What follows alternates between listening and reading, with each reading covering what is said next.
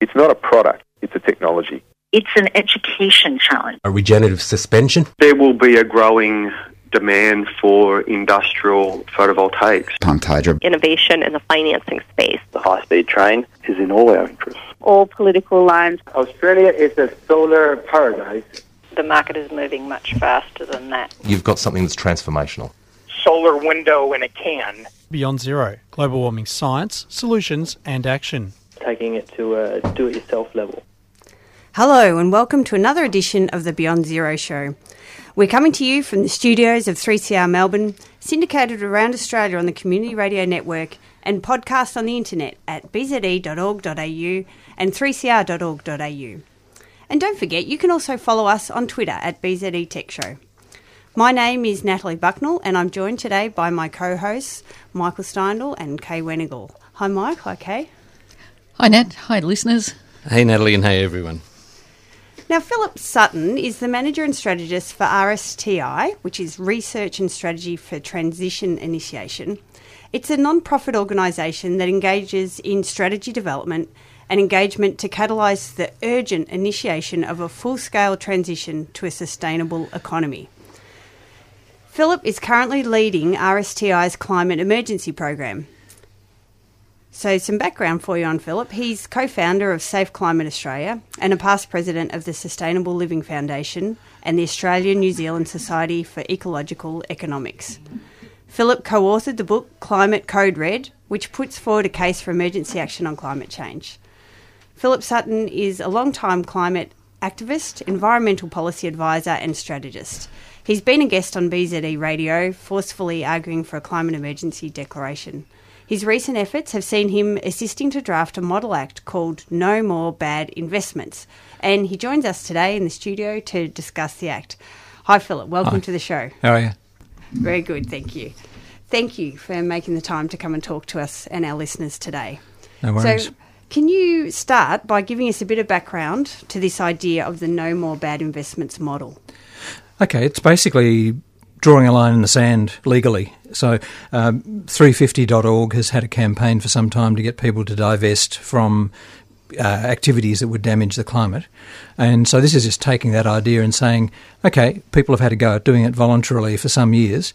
Uh, now, why don't we just simply make this something which done, is done across the whole economy systematically with a government mandate and legislation to back it up? So, what sorts of things would it be excluding or prohibiting? Okay, well, what's your favourite list of things you don't like? Um, uh, no more new coal mines, that's the obvious one. Um, no more gas fracking, that's another obvious one. And then all the stuff that people mainly forget, which is um, we shouldn't be investing in uh, the use of uh, uh, oil for tra- uh, you know vehicle transport. We uh, we need to change the way agriculture operates. We need to change the way we make steel, plastics, cement. Um, buildings refurbishment so that they don't need to use fossil fuels. And so the, the idea is to um, go through the economy systematically and make sure that all the places where new capacity to, that would have a damaging effect on the climate is no longer done. And then, of course, that gives complete certainty to the market to then invest in, in the positive directions. Okay, so you're not saying to get rid of existing at this this this model act doesn't address that. It's talking about from this point drawing a line in the sand and saying, okay, no more new investment in those activities going that's, forward. That's right. Now, it's very clear that if, if you want to um, restore a safe climate, which of course I'm completely committed to, then this, this proposal, this, this model act, is not sufficient to do that. So it's, it's only the first step but it's kind of like taking the first step and making making sure it's systematically done across the entire economy. So we don't spend the next fifty years kind of incrementally trying to fight every new coal mine, every new gas uh, development, every new oil development, every you know new investment in some inappropriate form of transport, etc., etc. So it's it's trying to systematise the kind of let's stop the bad things happening impulse that we've we've all been driven by over the years, and to con, uh, to compress that into a very short time frame. So the idea is to cover the whole economy and get it on a restructured new direction within 10 years. So it's actually taking BZE's reports all lumped in together plus a lot more. Yeah. That's right, exactly. Tackling that. Yep. It's it's it's literally if you like the inspiration for this thing is actually the work that BZE has done over the last, you know, 10 years and saying let's systematically make that a government program. And um, BZE itself is still working through some of the sectors of the economy, um, and the government would need to do the same and complete the task um, and, and make sure it's done in the real world. So this is representing quite a paradigm shift from well, it's the, the funny piecemeal approach that we've been taking. Yes, yes, exactly. I mean, that's right. I mean, what was very interesting with the BZE work is it, it took the problem of, of climate and the economy and said, okay, now let's systematically look at how we should restructure the economy. This is the kind of, uh, how would you call it? This is the follow through done in the same way. So it's in the same way that BZE said, let's look at the whole economy systematically. This is saying let's implement the whole economy change systematically and beginning with the process of no more bad stuff. And then, of course, after that, you've got really huge issues like how do you shut down all the things that you know are currently causing problems? Um, how do you get the drawdown of carbon dioxide out of the air so we can restore a naturally safe climate, etc. And you're saying it can only be done at a federal level. No, no. This, this, legislation, interestingly enough, is actually focused at the state level, um, and there's two reasons for that. One is that, lit- uh, that the powers reside largely with the, with the state governments, state and territory governments, and so this is actually the the appropriate level to go in um, technocratically, if you like. But it's also politically advantageous because um, we know how hard it is to get the national government to do the right thing. Um, Whereas there's, there's eight states and territories, and we know that some of them are more proactive on, on climate than others. And so it's possible to actually adopt this legislation in the state or territories that are the most progressive, and then showing that that can be done, you can then start to roll it out across the country. Fantastic. Philip, um, I can imagine listeners listening to this and thinking, brilliant idea, not a hope in Hades. Um, you back the thought in, has crossed people's minds, including mine. You back in 1988 um, were the architect of the Victorian Flora and Fauna Guarantee Act, and um, a, a, real driver behind that. Was that a similar leap at that time? Uh, what makes you think you'll get this up? Besides um, the fact that we have li- to. Literally, in, in Victoria at the time of the Flora and Fauna Guarantee Act, there was only one person who said that it would get through. And um, I don't want to be too uh, sort of egotistical, but that was me. and the only reason why I thought that was because I just simply took that on as like, what's the point of doing the job if you don't think it's going to go through? So it is possible to go into these things not being sure whether you can succeed. But I went into it with an attitude which is that everything I will do will be directed at making it succeed. And in the end, it did. Now, I'm not saying I can, well, we collectively can pull this off a second time, but um, I actually do think we can to be honest. Um, but uh, but we have to go into it with the attitude of this is for real. This is not just a kind of a educational exercise for the sake of it. This is the real deal, and and we're beginning the real campaign to get this thing adopted. And it will have to go not only in Victoria, but in, and and you know, South Australia and ACT and Queensland and Western Australia and Tasmania and Northern Territory. It's got to go global. So, so what's the process that you've employed so far to give this the best chance of being adopted? What what has what have been the steps so far? Okay, the very first step was um, to start getting people to think about the climate emergency. And so um, Margaret Hender in South Australia initiated the Climate Emergency Declaration petition process. And that that showed within a, a, period of about six months or so um, that we could get 20,000 signatures without any support from any of the big environmental groups. And so the, the, idea that there's an emergency on the climate is, is we've now proven it's not a, a, frightening idea for the average punter, you know, who signs petitions. Okay. The next step um, was to try and establish um, the beginning of an emergency commitment. And Darebin City Council in Melbourne is the first council in Australia and, and hopefully the first of many, many, many um, hundreds that would adopt a climate emergency plan. Um, but but that's that jumping straight into the emergency response is a really really challenging task because it requires a very big mindset shift. Um, uh, so the purpose of this um, no more bad investment legislation is to begin the paradigm shift in the movement's thinking from doing everything incrementally to beginning to campaign for packages of total solutions so that you actually speed up the process of, of getting to a you know an, emer- an effective emergency response. Um, so the idea is we've we've been looking around the country to see which areas are likely to move first. Now we already know if you look at what's happened in say the ACT with the, their energy policies, they they've been delivering the zero emissions electricity by 2020 goal that we've all been advocating for the last however long, they're delivering it if you look at South Australia, they are you know well on the way to, to, to that sort of transition in the energy sector. Um, Tasmania has is, is already well on the way. I mean, they- they've been sort of in a because of the hydro. Well, they're et lucky cetera. Yes, they got a good leg up, didn't they? Yeah, yeah, yeah. But but they're also having to f- close the gap so that they can go to 100%, and so that's a critical area. So there are certain states and territories where it will be easier to get this moving because the fossil fuel industry hasn't got its claws into people quite as quite as severely. Other places will take you know will be a bit harder. So the idea is just line them up like a set of bowling pins and and work through. So, what, what's been the process of drafting this Model Act? Who, who's been engaged and in what it? do you mean by a model act when you call it a model act? Yes, Okay. thank you. Um, a model act is an act you have when the people drafting it are not the government and, and, and not a political party that's actually in, in the parliament involved. So, in other words, it's just it's a demonstration act. It's just showing you what it could look like. Now, I, I was, um, as Michael said earlier, I, I was involved in drafting a real act that went through Parliament, so I have some experience of doing that with the Flora and Fauna Guarantee Act, and so. Um, uh, a philanthropist um, uh, supported this project, and um, we went to Environment Justice Australia and said, "No, would you be prepared to help with the project?" So their um, uh, legal officer Sarah Brugler and I worked together over a period of about six months, um, and we started from what, what in the trade is called drafting instructions, which is basically the design concept for the legislation, and then we worked through and just put it together. Like it's it's like building a house. It's a fairly big house, though.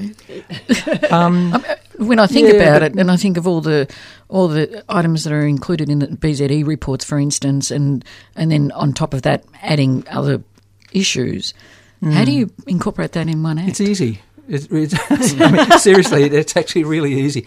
Um, I'm glad to hear that. Well, just to take, uh, well, to take a, an example, back in um, the um, late seventies. Um, uh, I was alive then. Um, back in the late seventies, um, the We would uh, never would have guessed. Thanks. Um, anyway, uh, there was a campaign to stop uh, nuclear power, nuclear, sorry, uranium mines, and in the middle of this campaign, we, um, some of us activists in Victoria discovered that um, that there was a plan. It appeared that the government was planning to actually um, establish a nuclear reactor in Victoria or South Australia by 1992. And um, so, to cut a long story short, um, we initiated a campaign which led to le- legislation which banned the whole nuclear fuel cycle in Victoria. And the, the reason why I'm saying it's simple, uh, in that case, it was simple because there was no existing nuclear industry in Victoria. So politically, it's it's kind of very easy for a government to kind of give a concession to uh, community activists when they don't actually have to change any real thing on the ground. They just they're stopping something that might come rather than something that's already there. Tackling the climate is is about five thousand times or, or a million times harder, but what I guess your original question, Kay, was around the, the actual job of drafting the thing. What you do is you just simply start by saying how big is the problem, and then you say, okay, I will think about this legislative drafting process at the scale of the problem. So if it's the whole economy, then you just say this will affect the whole economy. Like literally, it, it it just takes those words, and then you say, well, we know how to fix up certain sections of the economy, and we don't know how to fix some other parts. So that's kind of like a universal set. So, you know, two two categories: bits we know what to do, bits we don't know what to do. So you create a process for the bits we do know what to do, which is you just put the bands in place, and the Act says, don't don't do X, Y, Z. And then for the bits we don't know what to do, you have to create some agency that can actually do the work and the thinking. So you create a climate restructuring authority, and its job is then to deal with all the rest of the economy. Uh, and it's just literally universal Okay. set. It's just a bit of mathematics of, you know, A plus B equals the whole economy. So you've sort of gone ahead in answering this question a bit already, Mhm. Philip. But what can you pull up a little bit and talk about what are the key elements of that proposed Ah, okay, okay. of Yep, the of yep. the model act that you've put together? Well, yeah, as you say, the, basic concept is we want to transform the whole economy very fast. So the bits that we know how to fix, um, we know we can do zero emissions energy. We know we can have um, zero emissions uh, motor vehicles. Uh, we know we don't need gas in buildings. Okay. But but this model act isn't actually talking about that yet, is it? Yeah, This- yeah, yeah. Yep, part three is, Okay. is has got a whole series of prohibitions. that says no more of this and this and this and this, like very tangible things. Yes. You know, no more exploration for fossil fuel, uh, you know, coal, oil, or gas. Uh, no more production of fossil fuels and um, no more building of fossil fueled power stations. And so, so it goes. So it's done on a supply chain basis. So you, you identify what, what bits of the economy we know we can change, and then you just say, okay, the supply chain leading to to like the old the old um, technologies we don't do anymore, so that supply chain's nipped off through a ban, and then of course it's up to the you know government and the community and the and business to fill the gaps with all the alternative technologies, and then part four. So there's basically part three is prohibitions. Part four says, okay, what about the rest of the economy that's not covered by the immediate prohibitions? And then the restructuring authority just simply scans the whole economy, figures out what changes need to be made in each sector that's not currently transitioned, and then it, it creates a plan for that. Uh, the government, um, because the restructuring authority is actually led by the, pre- would be if this was adopted, led by the premier or the chief minister of each state, the power of this authority would be very strong. It would be roughly equivalent to the power of cabinet in a sense. Uh, and so, or the Premier's Department or whatever. And so it would, it then looks across the whole of the rest of the economy and says, okay, here's how we change it. And then the government's required then to create legislation or regulations to to ban whatever the the follow on things are until you've completed the whole economy. Okay, so it sort of stages it in terms of initially saying, okay, no more new investments in these fossil fuel areas that we know are you know, definitely not good for Yep. our climate. Yep. Um, and the formation of this climate restructuring authority to oversee that Yep. and then to look beyond those initial quick wins of Yes. obvious things to what else do we need to stop new creation of. And then beyond that to look at transitioning further to Yep, that's Lot a beautiful to summary. That's reducing exact- that's our exactly what emissions in other areas. Yeah, Okay. Yeah, it's exactly what it is. If you've just joined us, we're talking to Philip Sutton about a draft act called No More Bad Investments to start the drive to implement a zero carbon economy. So you've called it No More Bad Investments, and you know we've just discussed that it's much broader than that. And then you talk about introducing the Climate Restructuring Authority, and that um, has a number of independent people on board as well as some government ministers. And they're the ones that actually drive um, further um, work to zero carbon. The problem I have is it doesn't get to drawdown, does it? it, it No, no. There's a whole lot of incredibly important things that are not covered by this Act. Um, we, we've proposed it as, as the first step on the way to a complete program to restore a safe climate. And um, it doesn't deal with drawdown at all. It doesn't deal with closing down things that are currently causing emissions. It, it's stopping new ones, but not not the existing sources. So there's there's enormous, incredibly important work that needs to be done beyond what this this act proposes. So say, okay, well, why, why bother having this act like this? And the reason is because we have to draw a line in the sand and stop going in the wrong direction. And then we then we once we know Confucius say to get out a hole first, stop digging. it, it's that, that's another beautiful summary as well. That's exactly it. It's the don't keep digging, um, you know, act. Maybe we should change the name. Yes. um, So, are, are there precedents for this, Philip, either in, In Australia term- or elsewhere in the in world? In terms of the comprehensiveness, no. But you've got to start somewhere. Yeah. Uh, in terms of individual propositions, yes, there are. The Nuclear Prohibitions Act 1983 in Victoria um, is is an exact exemplar for a sort of a, a, a limited sector, if you like. The anti-fracking legislation that Victoria passed just this year, I think it was, or maybe it was just earlier last year, Last year, uh, late yeah. last year. That's another one. Then in various other countries, like the, the you know climate progressive countries around the world, Europe and mm, what have you, um, they they've they've identified the fact that they want to you know stop the use of uh, petrol-driven cars, etc. In France and um, Britain and Norway, I think it was. Um, but- Germany, uh, yeah, India. yeah. So um, China. so what this is really doing is picking up all those impulses and just putting it into one one program. So the bit that's unique is the whole package. The concepts are not unique at all. What will you do with the draft, Phil? How, how you, how, what are you hoping to achieve with the draft you've produced? Okay. What we have to do, obviously, is I mean, you don't get you don't get things enacted if there's no movement backing them. Yeah. So, so are uh, the members of parliament prepared to propose it? Well, there's no point in going to members of parliament until you've actually got some people in the community who are demanding it. Mhm. So our very first job is to actually get out in amongst the, the community, you know, amongst the climate activists, and say, do you actually want to draw a line in the sand? Do you do you want to stop digging the holes? And do you want to do it systematically instead of having a, a thousand piecemeal campaigns for the next 200 years? And what's happening is that um, small um, climate gra- grassroots climate groups around the country are beginning to take this on, and the the earliest and, and strongest efforts in this area are happening in South Australia. And uh, we've had interest from the Northern Territory and Tasmania and ACT and Victoria and so on. So we expect this thing basically to grow in the movement. We have to grow the movement in the movement, and then Mhm. we can start to start talking to politicians. What we're finding is that the because this thing is so systematically committed to a, a climate outcome, uh, at the moment it's the Greens um, party politicians um, who are showing the, the greatest interest. But that also points to the fact that we've got a lot of work to do to get support in the Labor constituencies and the Liberal and National Party constituencies and all the various crossbench kind of constituencies. So we've got a huge job ahead of us, but it's just the usual thing of campaigning. You, you build a constituency, you you know, you build a political movement and, and you work across the political boundaries. And because it, is, it affects so much, I don't think we can achieve this if we just try to get one party to, to, to force it through. It's going to have to be multi party, I think. So, when you were the architect for the Victoria Flora and Fauna Guarantee, how long did that take to get up?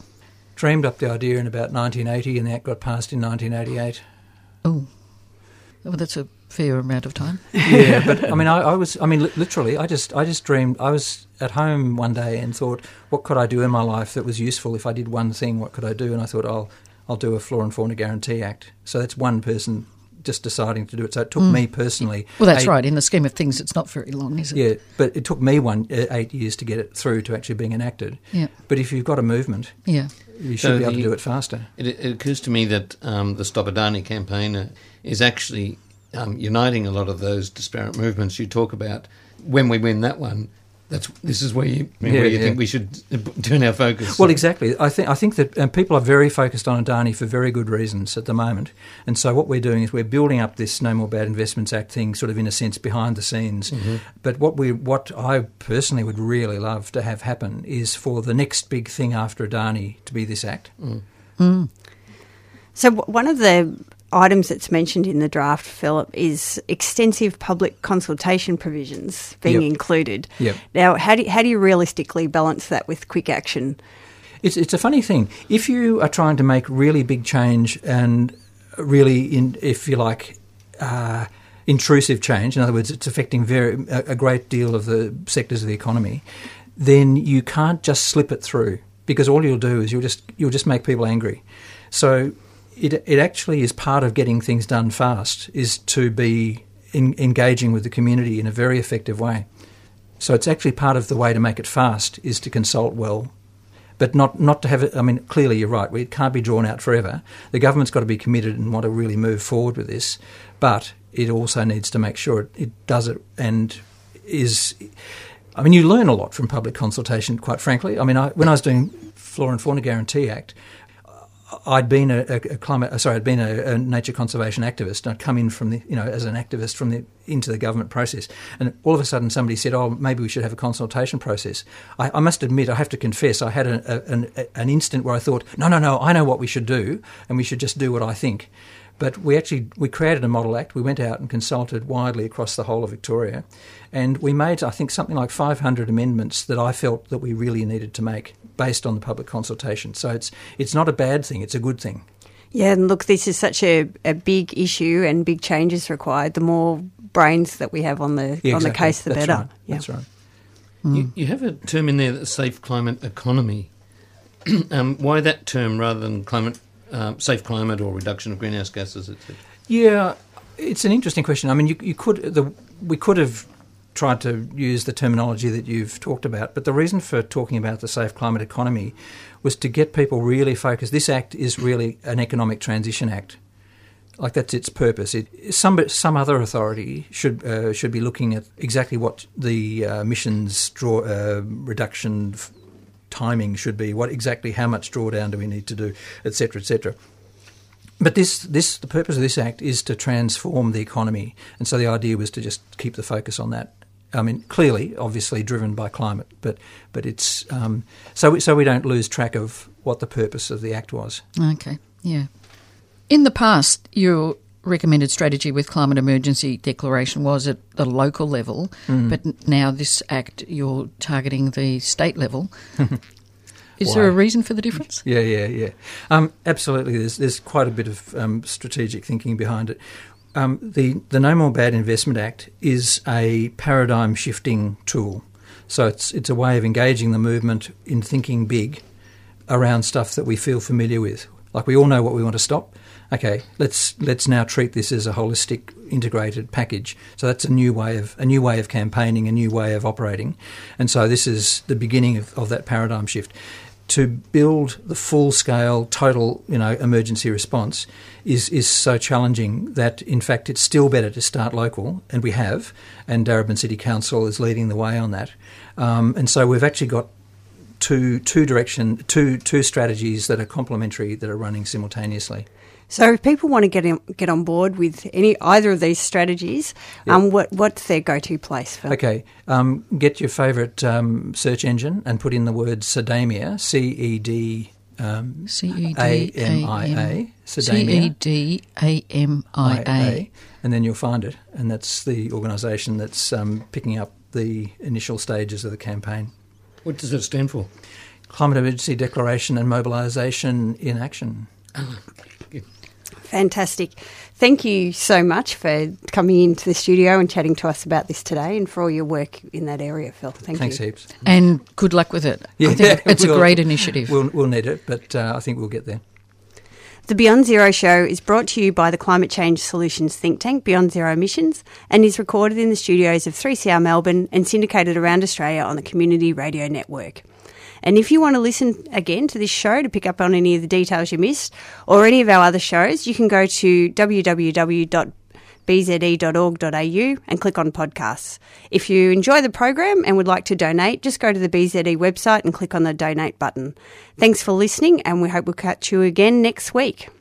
Beyond Zero Emissions is an internationally recognised climate solutions think tank that is focused on solutions, not problems. Become part of the solution by becoming a monthly base load supporter. Go to www.bze.org.au to find out more. bze.org.au. You've been listening to a 3CR podcast produced in the studios of independent community radio station 3CR in Melbourne, Australia. For more information, go to allthews.3cr.org.au.